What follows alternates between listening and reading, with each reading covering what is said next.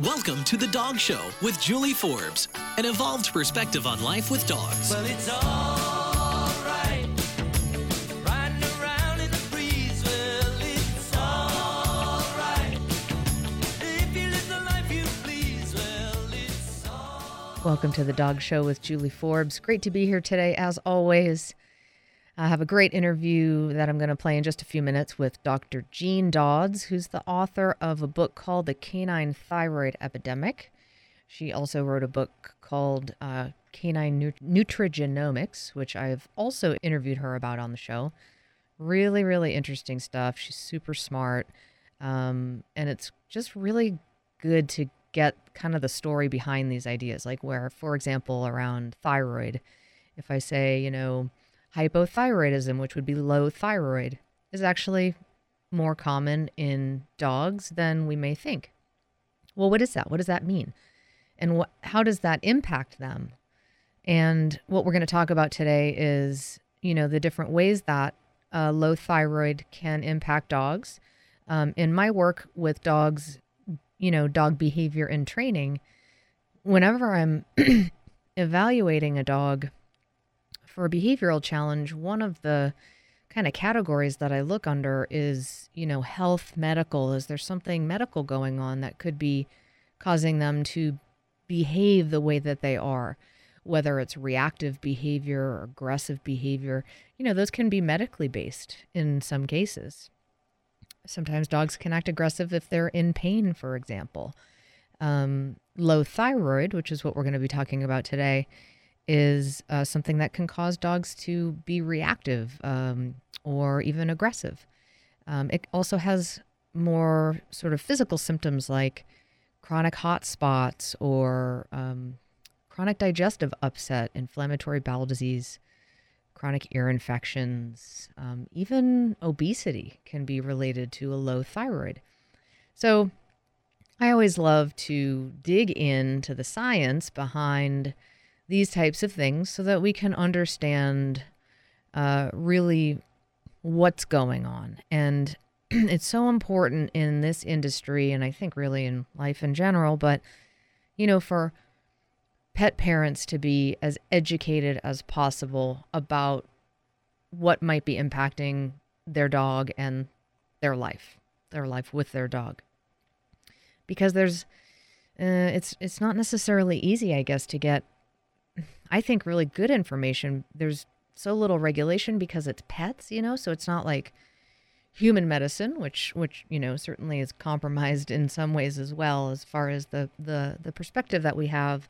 Um, but with dogs, it's just less regulated. I mean, they're they're not like children as far as the law goes, so it's kind of a free for all as far as what um, you know, industries are, are allowed to do around dogs. Uh, what sort of chemicals, for example, are okay to use on pets versus children? Um, you know, flea medication, that kind of stuff is pretty questionable. But it's the dog, you know, they wouldn't get away with a lot of the stuff that they do if we were talking about children. So, uh, so much of my intention is to really educate you guys and empower you so that when you're having a conversation with your veterinarian or whoever it might be, you know, you're uh, talking with um, somebody at a pet supply store about what kind of what are the right choices for you in feeding your dog or whatever the whatever the topic may be i really want you to feel educated and empowered. And i've done so many shows over the years on all of these different topics that are so important to me everything from, you know, identifying good breeders versus ones that you might want to stay away from um, with the dog merchants, Kim Kavin, and, and other shows. And you know, I just really want to educate you guys as well as hopefully entertain.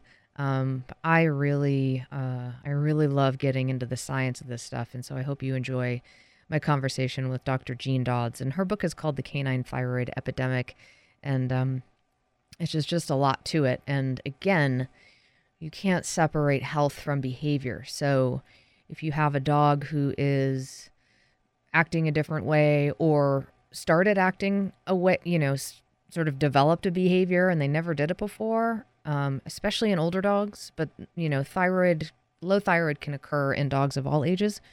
Um, but just in general, you know, really having medical concerns on your radar, you know, work with your vet, make sure your dog isn't in pain or that there isn't anything internally off, you know, chemically like a like a hypothyroid and what Dr. Dodds is going to talk about is that there's specific ways to test for thyroid function in the body and that it's not just as simple as testing T4, which is just one blood level. Um, and then the other thing that I also recommend, I just want to say um, about testing your dog's thyroid is I actually recommend getting the test twice if you can. Um, having having it through your vet and then having it also through Hemopet, uh, which is Dr. Dodd's website, and um, you know we'll have a link to that on our homepage, and I'll be giving it out throughout the show as well. So that's hemopet.org. Um, but it's good to double check, especially if you don't think there was, if you're, you know, dog comes back negative and you're like, gosh, I really feel like maybe this thyroid thing is, you know, going on. Get it tested again a different way.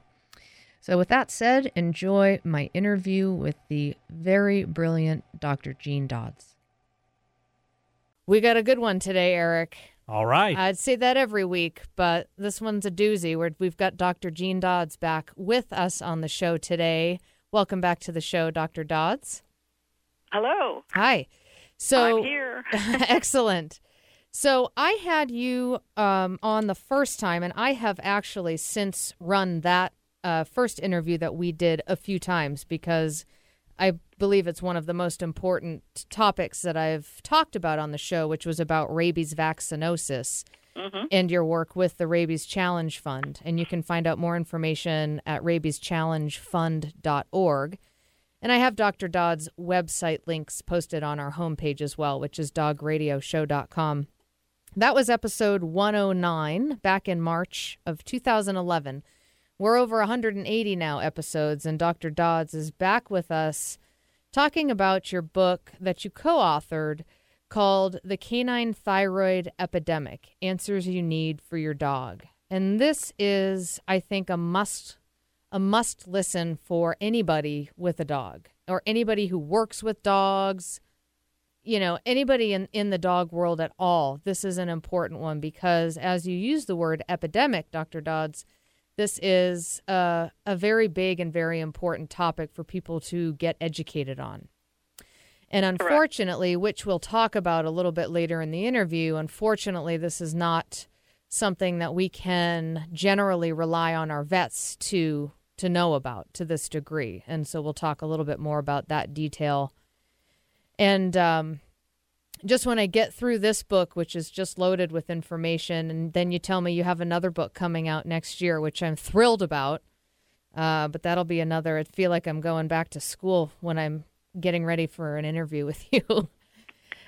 so, um, so we're talking about the thyroid gland and uh, hypothyroidism, which is a, a deficiency or a thi- underactive thyroid gland, and what the what the impact that has on the body. And you are you have done work and you have developed a test to test the thyroid function in a way that hasn't been tested and interpreted, that hasn't been tested to date.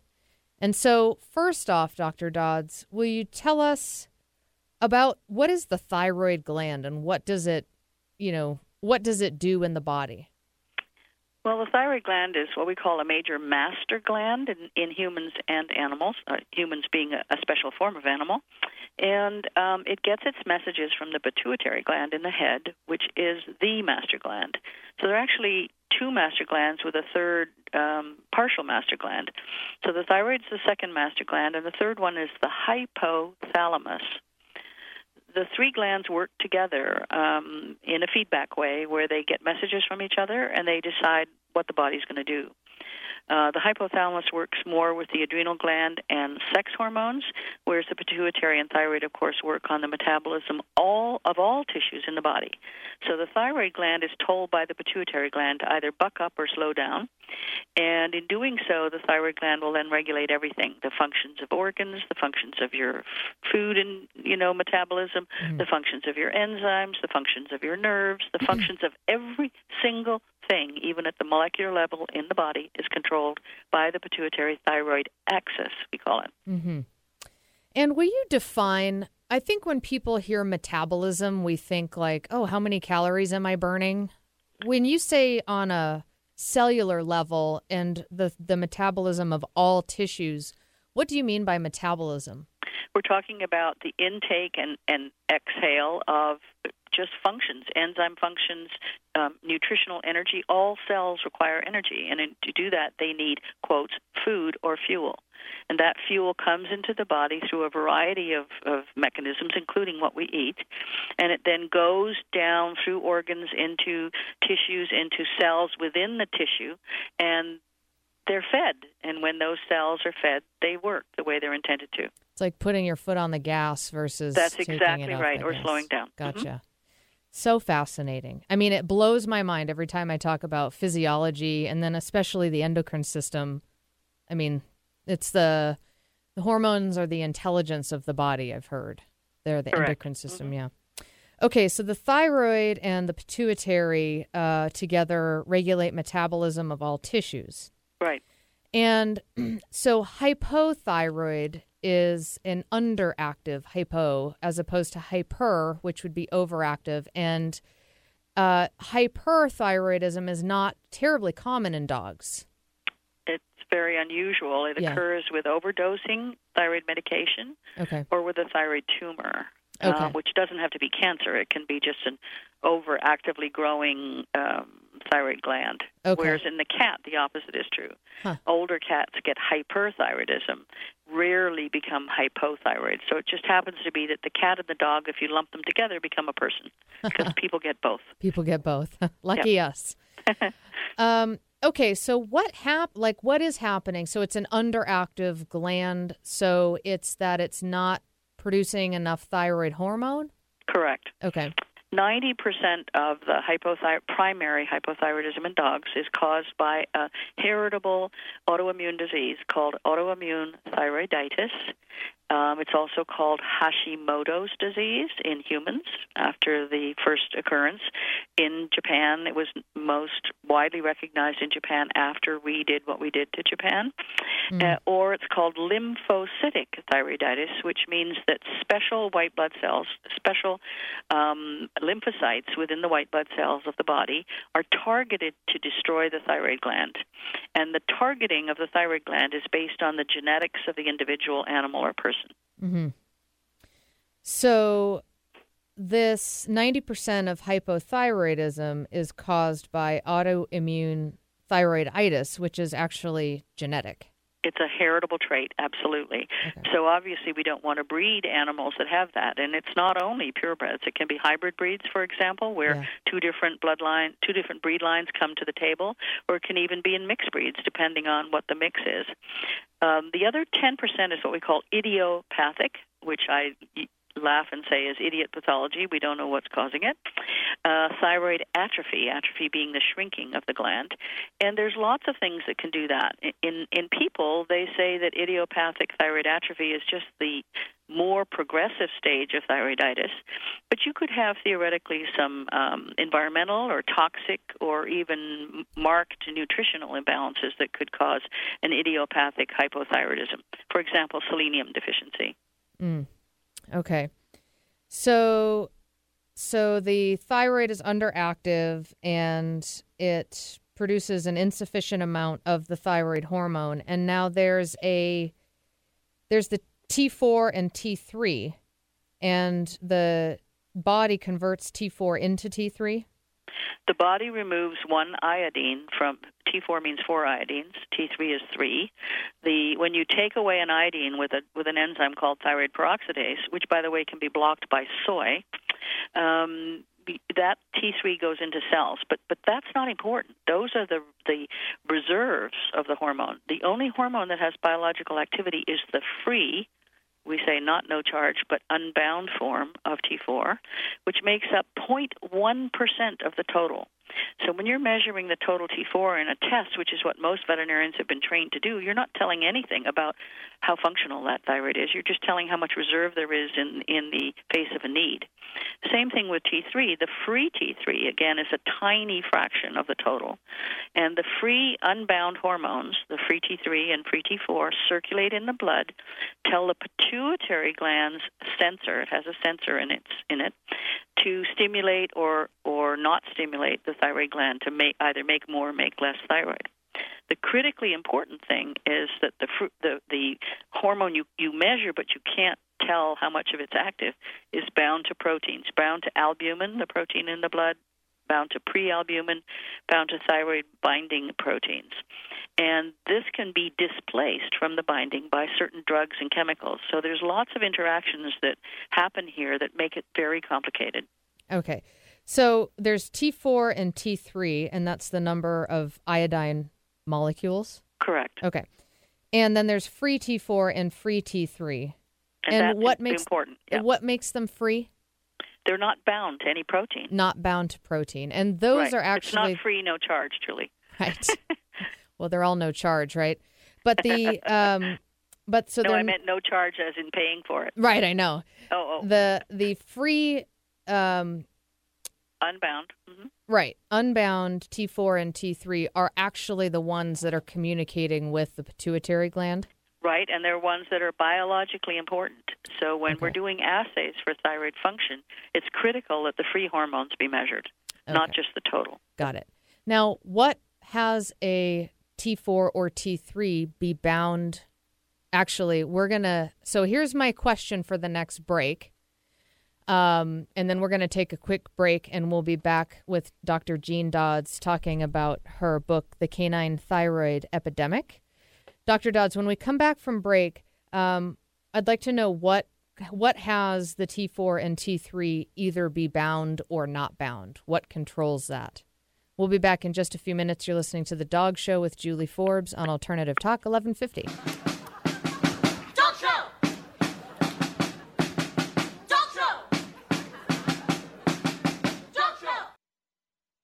Eric, people ask me to help them with all sorts of doggy challenges. I can only imagine. Oh, yeah, dogs jumping on guests, new puppy questions, behavioral challenges like fear and aggression, even dog food sensitivities. You name it, and I've probably worked with it. But can you help people even if they don't live in Seattle?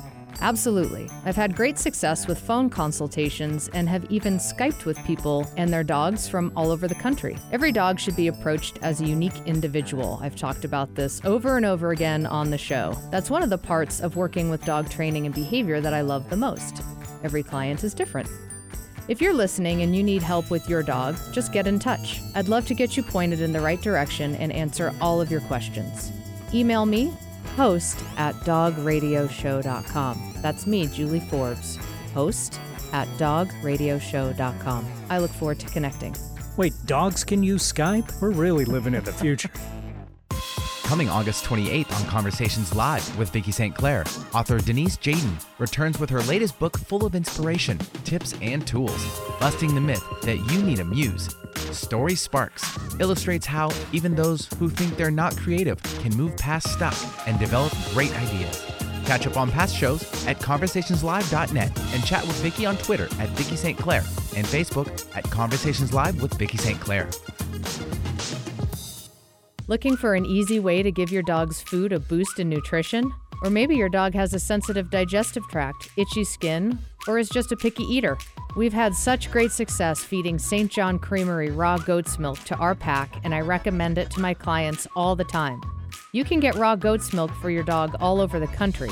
But if you live in Western Washington, be sure it's St. John Creamery you reach for in the freezer section of your local independent pet supply store. You can also pick up your milk at drop locations around the area. Visit stjohncreamery.com to learn more. That's stjohncreamery.com. Your dogs will love you for it.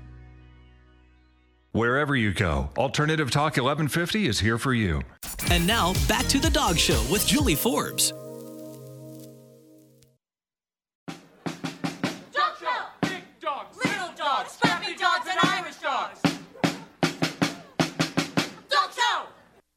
Back with the Dog Show with Julie Forbes. Uh, Eric Ryder is our booth engineer and program coordinator here at KKNW. And Eric has a knack of finding some dog related song that's related to the topic. I don't suppose you could find a song about uh, thyroid, the thyroid gland, and at all. This may be the greatest challenge. Not I've even dog related. If you can find a song about thyroid anything, I'll get you uh, some salmon treats for your cats. Okay, well, Right. I, I'll accept that challenge. I'm not sure I can come through on right. this particular one. Fair but enough. I will try. Okay. We're back with Dr. Jean Dodds talking about her book, The Canine Thyroid Epidemic. And before the break, uh, I asked Dr. Dodds, we were talking about T4 versus T3 and free T4 versus free T3. And if you've missed any part of this show or any of our past over 180 episodes, you can find them all archived online, both on our website, dogradioshow.com, and you can also download us as a free audio podcast on iTunes. And you can also go back and find my first interview with Dr. Dodds, which was back in March of 2011. So if you're looking on the website, you'd want to scroll down to that date. You can find it also, um, especially on iTunes, under episode number 109. And that was my interview with Do- Dr. Dodds talking about rabies vaccinosis. So, my question, Dr. Dodds, is so we've got the free T4 and the free T3, and those are the ones that are actually able to, to do do their job, so to speak, in the body or have, you know, able to communicate. So, what has them be free? Okay, well, they're free because they're not bound to the proteins that we described, thyroid binding proteins or albumin or prealbumin. And the body determines how much is going to be bound and how much is going to be free based on whether other things are displacing the binding. In other words, other drugs, other chemicals, other disease, inflammatory agents, and whatever. Now, thyroid peroxidase is the enzyme that is most uh, involved in converting T4 to T3, and it, there's a gene that, that controls its production.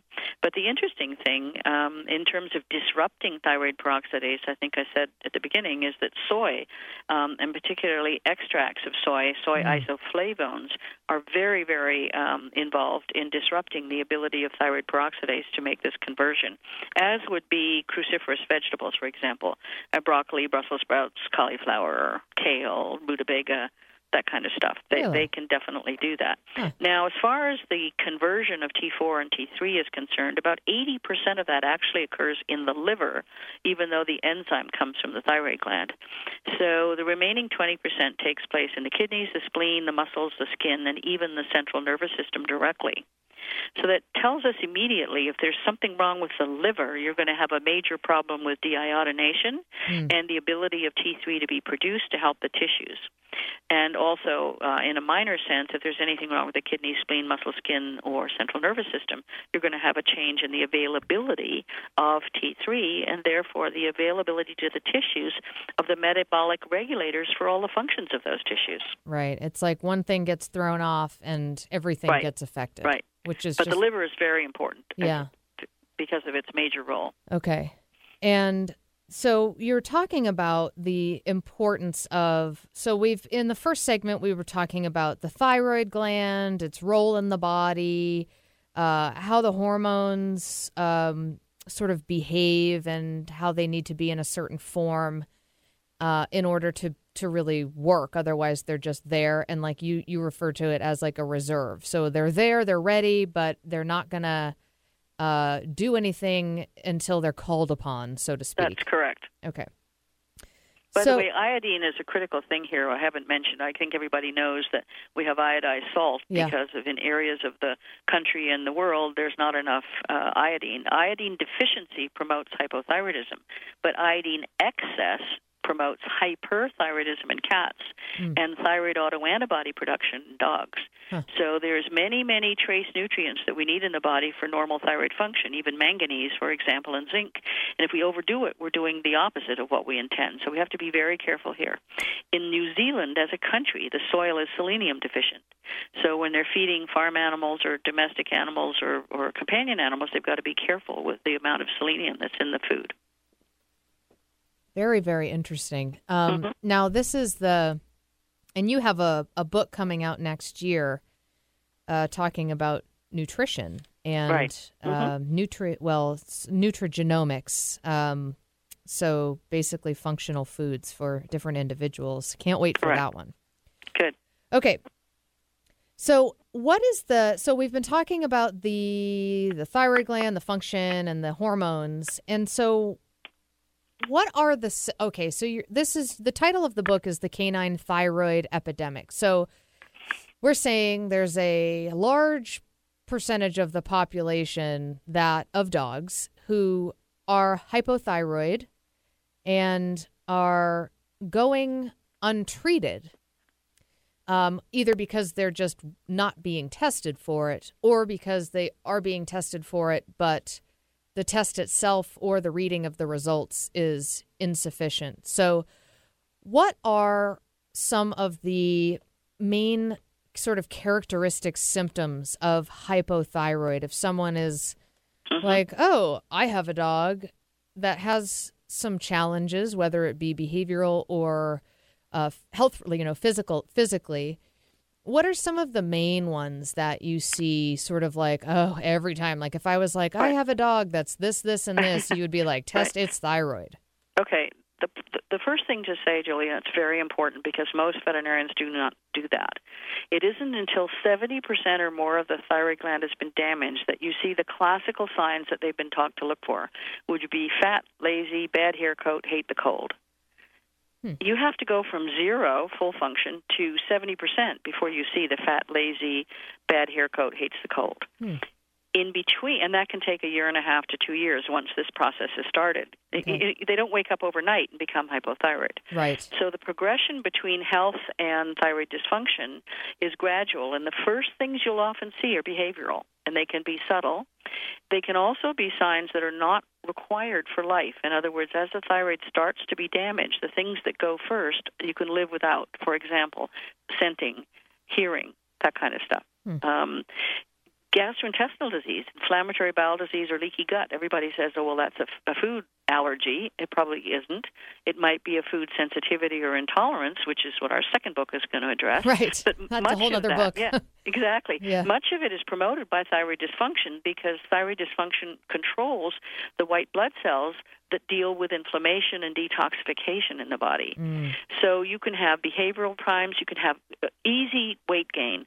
Honestly, I don't feed my dog too much, Dr. Smith. Well, Dr. Smith doesn't believe it because they know the dog's getting pizza and spaghetti and whatever. And we've even had people guilelessly say, "Well, my dog won't eat." Well, except for human food. Well, Right. that doesn't count.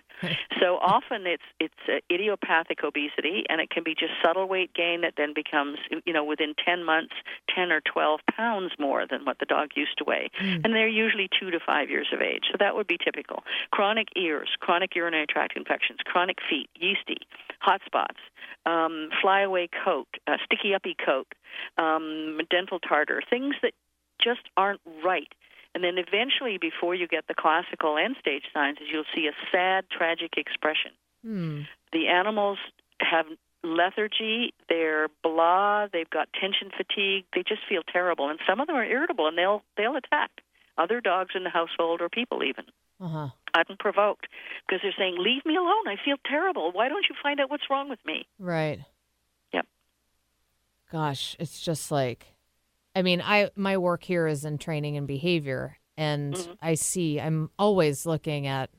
I mean, the more that I do this work, the more I learn about health and for sure. you know the science behind all- you know all of these things, the impact of food. I mean, I've been on the pet food industry for ten years now. Mm-hmm. You know, just sort of learning about it, and the more I learn about it, the more maddened I get. But So uh, what, but Julie, why did this epidemic happen? Because we've had the genetic predisposition. The animals have been line bred and inbred to fixed type for years, um, and everything was fine until we screwed up our environment. We depleted the ozone layer. We use too many crop sprays. We over vaccinate. We give drugs at the drop of a hat.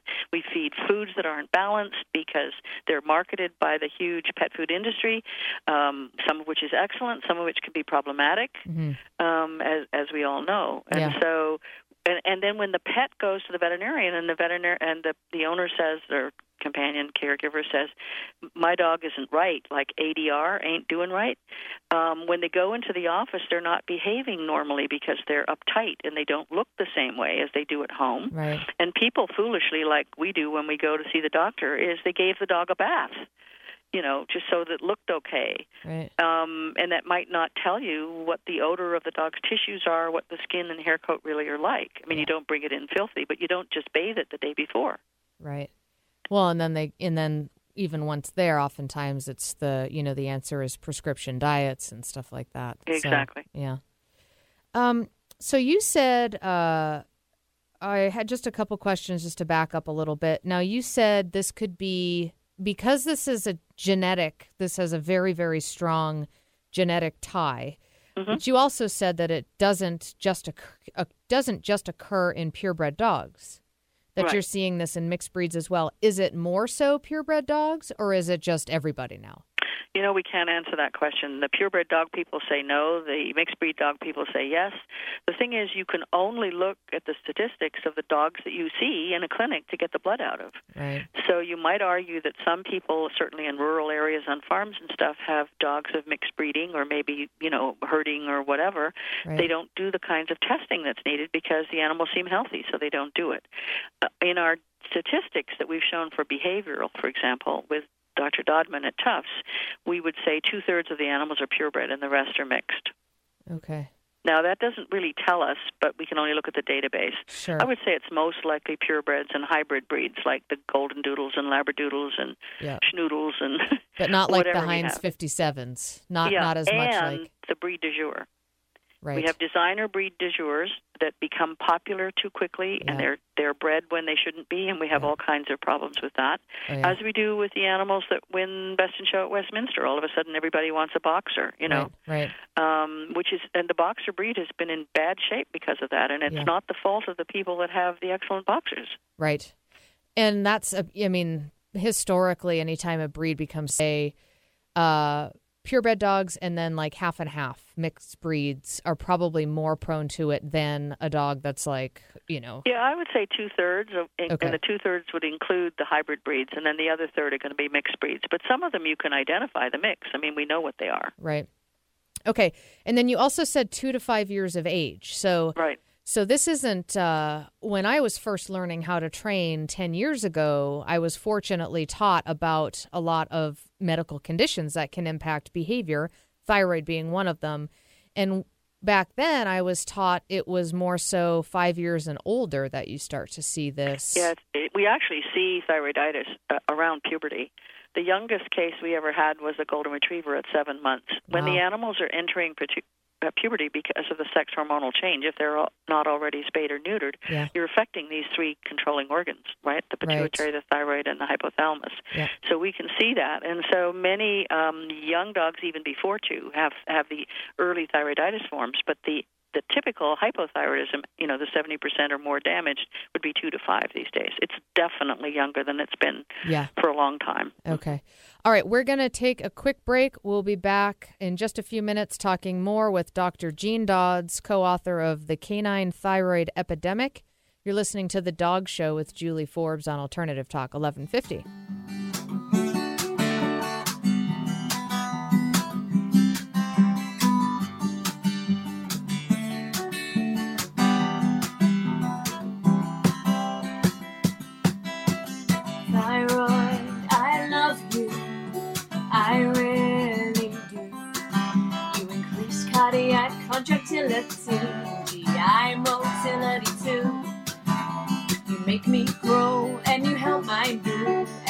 And also help metabolize my food. Eric, people ask me to help them with all sorts of doggy challenges. I can only imagine. Oh, yeah. Dogs jumping on guests, new puppy questions, behavioral challenges like fear and aggression, even dog food sensitivities. You name it, and I've probably worked with it. But can you help people even if they don't live in Seattle? Absolutely. I've had great success with phone consultations and have even Skyped with people and their dogs from all over the country. Every dog should be approached as a unique individual. I've talked about this over and over again on the show. That's one of the parts of working with dog training and behavior that I love the most. Every client is different. If you're listening and you need help with your dog, just get in touch. I'd love to get you pointed in the right direction and answer all of your questions. Email me, host at dogradioshow.com. That's me, Julie Forbes, host at dogradioshow.com. I look forward to connecting. Wait, dogs can use Skype? We're really living in the future. This is Martha Norwalk.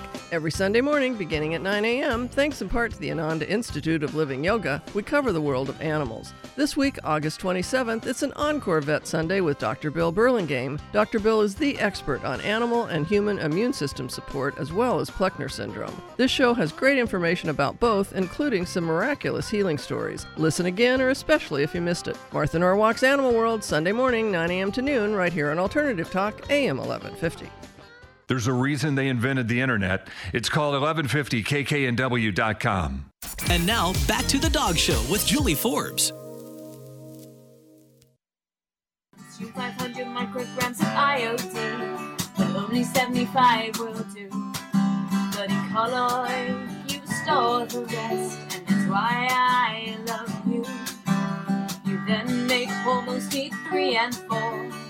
The four's less potent, so you make more. Thus, you oxidate iodide using peroxidase, which couples with tyrosine in amazing ways. Thyroid, I love you. I really. Welcome back to the Dog Show with Julie Forbes. This is radio, so you can't see me shaking my fist at Eric right now. He found a thyroid song, so now That's I owe right. him some salmon treats for his cat, which I am happy to provide because I know they love them. Yes, they do. Yes. Well done, Eric. You have Thank uh, uh, avoided defeat once again. we'll get you someday. Someday. Maybe Dr. Dodd's book on nutrigenomics will get you. That's a tough one. I don't know that there's any nutrigenomic songs. yeah, out well, I doubt it. no. not yet anyway. Yeah, well, Eric, you're a mu- you're a musician, so you know you come up with one within the next year. I could do it. Yeah. All right, we're back with Dr. Jean Dodds talking about her book, The Canine Thyroid Epidemic, talking about hypothyroidism and autoimmune thyroiditis and all that good stuff. And it's such important information. There's so much to know. And unfortunately, uh, this is something that really is that you are really bringing out into sort of the into the conversation in in the in the industry because it's not something that most people can go to their vet and their their regular vet is not going to know about the information that's in this book. So, if you've missed any part of this show or any of our other episodes, you can find them all archived online at our website, dogradioshow.com. Just go to the podcast page and it'll be the top on the list because it'll be the most recent one as we are live today. And you can also find all of our past shows too. You can scroll down. And I do recommend, you know, listening to them all, of course, but especially finding Dr. Dodd's first interview here on the Dog Show, which was back in March of 2011. It's number 109, episode number 109, talking about rabies vaccinosis, another extremely important topic for every dog owner to be educated about. Um, so we've been talking about the thyroid gland, its role in the body, um, T3, T4, the testing, and um, you know, common symptoms. So, Dr. Dodds, will you run that list again of common symptoms because this is a place where people can really, you know, as people are just listening to this interview, and then, oh my gosh, my dog, you know, my dog has three or four of those, and that might that's really what will have people connect to what we're talking about is if they see it in their own dog.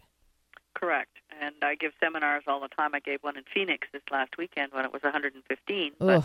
But um, most of the people there were just aghast when they saw all the examples of photographs of lesions that they assumed were something else. Right. So the first thing that can happen when it starts is a behavioral change. The animal will not immediately change, but it can be erratic. In other words, a perfectly sociable animal one day doesn't want to be messed with, or is irritable, or just seems blah and doesn't have a sparkle in its eye and doesn't interact. And then they can start um, reacting adversely to people they know that come to the home, barking incessantly, hiding. Um, I, you know, like I don't want to see this person. I don't know who it is. And we're not talking about old animals that have illnesses that make them unable to see. We're talking about young animals. Yeah. Then it can progress to something subtle like chronic ear infections or chronic foot infections or chronic urinary tract infections. How many times my dog has had four urinary tract infections recently? They all resolve with antibiotic. But there's something metabolically wrong with the body that allows these infections to keep coming back. You can have hot spots. You can have sticky uppy hair coat. You can have dry seborrhea, like um, flaky, dry skin that's very itchy um, along the top line, especially the tail head, under the arms, in the groins. You can have slight pigment changes, almost like um, tiny brown circular spots that appear not raised but within the skin, a discoloration. You can have oily skin. You know, you have to bathe the animal more often. And then eventually you'll get fat, lazy, hair comes out, you know, rat tail, patchy hair loss on both sides, um, and then, um, you know, overweight. And so the weight gain can be subtle. It can be, if you're a middle aged Labrador, you can have idiopathic obesity, which is normal for them. But many Labradors that are middle aged are also hypothyroid, so you have to determine whether that's the because. And the weight creeps up, just like it does in us, but these are not old dogs. They're not being overfed. Physical examinations say there's nothing wrong with the dog except you're feeding it too much. Or you've got a hot spot and, you know, here, take this antibiotic or take this steroid shot and it'll go away. If they insist that they do a wellness profile, they'll typically just do a T4, a total T4, which is a package that most of the commercial labs offer as a special discounted, you know, wellness uh, price. And then if the T4 is low, they'll recommend adding on one more test. You just do hunt and peck. That does not diagnose anything properly. Mm-hmm. We just had a lady who breeds excellent purebred Basenjis, some of which are African bloodlines, mm. and she drove all the way two hours and 45 minutes to come here because she downloaded the test request forms from Hemopet. She asked her local veterinarian, whom I know, to please draw the sample so she can send it to us for the testing, and they refused. Yeah. They said, Our laboratory does these tests. We don't need that autoantibody test. Hmm Well, she's not going to breed them without the autoantibody test because she's doing the right thing. Right. And she's doing genetic screening for the Fanconi syndrome that Basenjis have. Yeah. And she just got in the car and drove down here. She said, I'm not going to argue with them anymore. And she went to two veterinarians, both of whom I know, Yeah. not criticizing them. They don't understand. Yeah. Now, I had uh, an experience with a client of mine, um, not quite as bad as that, but where I got um, called and and sort of questioned and pressured into sending. I mean, the whole the dog was getting its thyroid test because of me and because I told her to do it because Right. he had so many symptoms, and I had to basically stand up to this vet who was trying to pressure her to send it to another lab because that was the gold standard and had been for years. And I was just like, no, send it to this one. That gold standard lab, by the way, has been doing it just as long as we have. So we're an equally gold standard lab, and we're the only ones that do breed and age specific interpretive comments. So mm-hmm. why would you think a Yorkie has the metabolism of a Newfie, for example? Right. They don't. So obviously, the metabolic needs of a Yorkie are much higher because they eat more calories to sustain them. They're much more active little dogs than a Newfie, and you wouldn't want a Newfie with the energy of a Yorkie. You'd be in big trouble. No, you don't. You would not. So obviously, why? And there's nothing wrong with that other gold standard laboratory and- how they do the test. They do it very well. But what ends up happening is the client then has to send it to me to have me interpret it because they have to overrule their local veterinarian who was told by that lab it was within the large reference range. So I end up being put in the middle, saying no, this is what it should be for whatever breed mm-hmm. and age, and this is what we recommend, and whatever. And mm-hmm. sometimes, or most times, the veterinarians will concur, but sometimes they won't. And so the client has to go to another veterinarian. Yeah. Why It's the silly. why the resistance? I don't I don't know. I think maybe some people have never heard of me after 50 years. That seems odd. Other times they say, "Well, we have a special uh, contract with the lab we use. We have to use them." And that's not the gold standard lab Yeah. because they're nonprofit. They, they don't have contracts. They have volume discounts. So if many people said, "I don't want the thyroids to go to the lab, the commercial lab. I want it to go to Dr. Dodds," they're going to lose their volume and lose their discount. Which, by the way, is not usually passed on to the client Right. as you can understand. I mean, I'm not Sure. criticizing the way veterinarians have to survive today because the economy is terrible for us too. Yeah.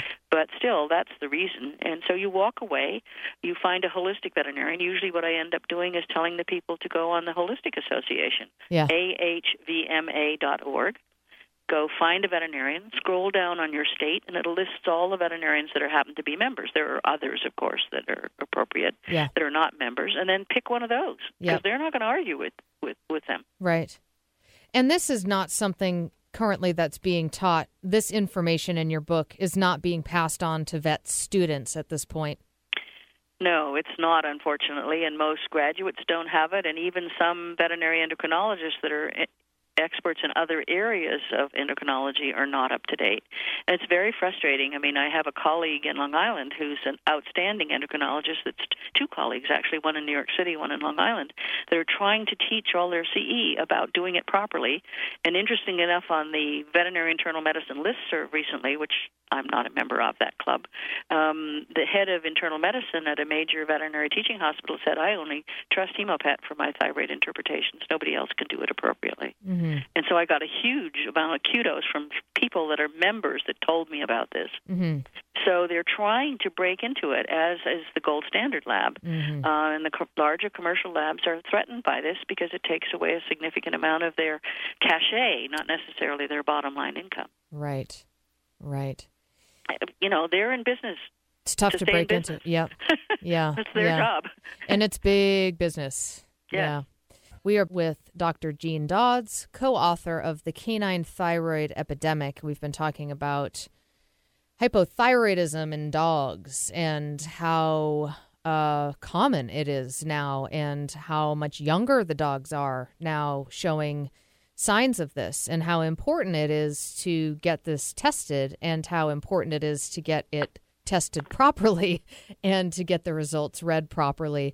You can find out all the information you need about how to get your dog's thyroid tested through Dr. Dodd's lab Hemopet by going to hemopet.org. And all of the information is on the website. It's very easy to do.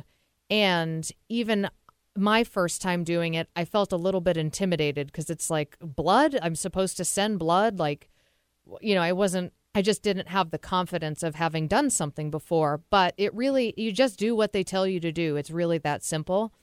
And send it to the lab and you get your comfort you overnight it and you get your confirmation that it's been received i mean all of the communication dr dodds from your lab was very very prompt which was great was like got your blood sample and then uh, usually it was within a day or two that we then got the results so it's really a very fast process it's not like you have to wait weeks for it um, hemopet.org is dr dodd's website uh, for all of that thyroid information and more Julie, just to interrupt for a sec. Yeah. Sorry.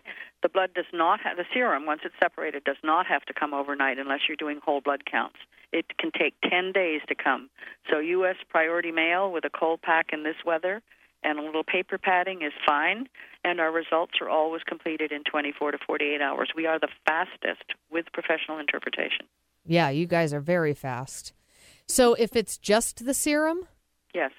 But if it's the blood and the serum, Yeah, and it can come two day priority mail with a cold pack is okay, or overnight. Okay. Some people have overnight is so expensive it, it it's an issue. Although our nonprofit prices mean it's much less costly than it would be to have your veterinarian send it to a commercial lab. yeah, it's very affordable for such a major blood test. Correct. Yeah.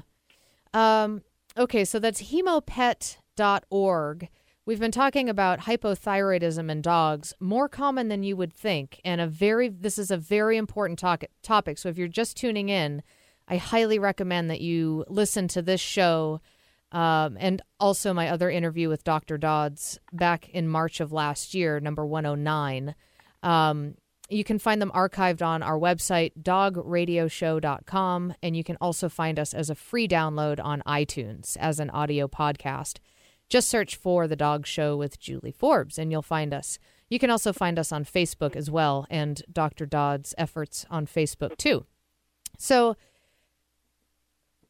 w- this is okay. You said um, you mentioned something that I just wanted to ask. You know, the importance of uh, uh, the impact of food, and you have another book coming out about that. So I look forward to that conversation very much. Anyone who's listened to the show knows I talk about pet food all the time. Um, you mentioned grain free, and if it's um, what if it is because this struck me because we're feeding uh, this one dog that we had tested who's who came back normal. Um, he's on a dehydrated food. It's a very very it's a great food, um, but it does have quinoa in it, and I'm wondering if if I should really get him on a grain total grain free. No, the dehydrated foods are excellent. Quinoa, millet, uh, even barley. I mean, we have our NutriScan um, saliva test for food sensitivity and intolerance that has those foods on there. When we say grain free, we really mean gluten free, which would be no corn, no wheat, no soy. Okay, those ones Um, that you want. anim- yeah, some animals are reacting to oatmeal, for example, and they bathe the animal in oatmeal shampoo. Right. But you won't know that unless when you do a bath, the animal gets really itchy. You can sort of twig on that. Huh. And millet and quinoa are excellent sources of protein. Um, you, you know, so would buckwheat, for example. You know, Okay. different. You know, Okay. buckwheat is not wheat. Right. So it is those those three that people Yeah. really should stay Right. away from anyway: corn, yeah, wheat, I should soy. have said gluten free. Excuse me, but we always Okay. use this term grain free when it really isn't right. that. Okay. Okay. Good. Okay. So uh, thyroid. Uh, now let's see. So you, they're in your book. Uh, the book is just. Uh, this is all so fascinating. I have um, I have a degree in animal science from the University of Vermont, so this is bringing me back to all of my nutrition and chemistry classes, learning about this level. I mean, learning about physiology on this level. It is just amazing how complex it is.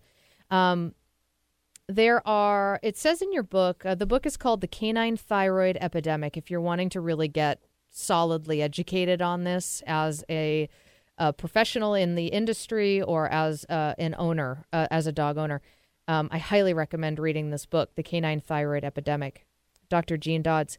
You list the breeds that there do, do seem to be some breeds that are more prone to this. And you say that the English setter is number one, uh. 43%. Right. What are some of the other breeds that um, very commonly have uh, thyroid issues? You mean thyroiditis? Um, cockers, uh, Goldens, uh, Shelties, Maltese, um, Gordon setters, Irish setters, uh, even pit bulls, beagles, um, dachshunds. Oh, I could go on and on. Um, a lot of the sighthound breeds, of course, greyhounds, um, Spinoni Italianos, um, uh, uh, Alaskan Klee Kai, Nova Scotia duck-tolling retrievers. I'm just trying to think. Um, Giant Schnauzer. giant schnauzer, English Springer Spaniel. Um, I mean, you could go on and on and on. There's a top hundred list, and the numbers, the ranking changes a little bit from, you know, quarter to quarter and whatever. But English setters have the distinction of being number one forever, which is really horrific because I used to raise them. Oh, Yeah, yeah. Sheepdogs. French bulldogs are coming up. Boxers are a mess right now. Yeah. They really are. It's just so sad to see that. Um, Yep. You know, just from from the breeding. I mean, the dog just doesn't have a fair shot. I mean, you know, you and like you said earlier in the interview, this is a ninety percent. Ninety percent of these cases are uh, genetically inherited autoimmune conditions. So, and then we go and add insult to injury with all of the the environmental toxins, the food, uh, the big brand pet food, um, over vaccination, which is another interview that I that we did a while ago on uh, rabies vaccinosis, which we have unfortunately had uh, direct experience with. By the way, Dr. Dodds, Remy, the German Shepherd who you helped us with, Mhm. is doing very, very well now. Oh, thank God. She's a little, um, she almost acts autistic. Like she's definitely mentally changed, Mhm. but she's health wise very robust. It was a long road, but I don't know that we would have been able to pull her out of that without your guidance. So, Oh, great. Yeah, she's doing real well. She's lives. Yeah, I forgot Irish Water Spaniel. I mean, I could go on and on. German Shepherds, I can go on and on with Yeah. the list. Yeah. Um, do you have a sense for what percentage of dogs in general have hypothyroidism? I would say it's probably 40% across the board. Really? Yeah, it's very high. Mm. I mean, we can. I didn't even mention Basenji's. You know, I, I got an English. Um, I mean, an American Cocker Spaniel, Party Color, came to me, four years of age. They've spent two thousand dollars. The dog has the most gorgeous coat and skin, drop dead, beautiful ears and everything, Mm. whatever. But Mm-hmm. she's idiopathically fat, and she should be 18 pounds, and she's 24 pounds. Uh-huh. Nobody did a complete thyroid profile. Wow. They did a T4. We did it. Her thyroglobulin autoantibody was 221 when it should be less than 10. Wow. Poor thing. Poor Excuse me. thing. Yeah, Yeah. so but we solved the problem. Only with Yeah. if that it could have been done two years ago. Yeah. Yep. And Yep. there's a lot of dogs that never get the test or, you know, that, that never get to that point, never get the help that they need. Uh, uh, no veterinarian, 99.9% of veterinarians seeing that dog would think she had a thyroid problem Right. Yeah. by looking at her. Yeah. Well, we we we are out of time. Uh, uh, time always flies on the show, especially when talking with Dr. Dodds. I just think you're so brilliant, and I think that the work that you're doing is so important, and I thank you for that. Thank you. Her book is The Canine Thyroid Epidemic. I can't wait for your new book next year, Nutrigenomics, uh, talking about food, one of my favorite topics. Dr. Dodd's website is hemopet.org. Be sure to check it out. And thanks for listening to The Dog Show with Julie Forbes on Alternative Talk 1150.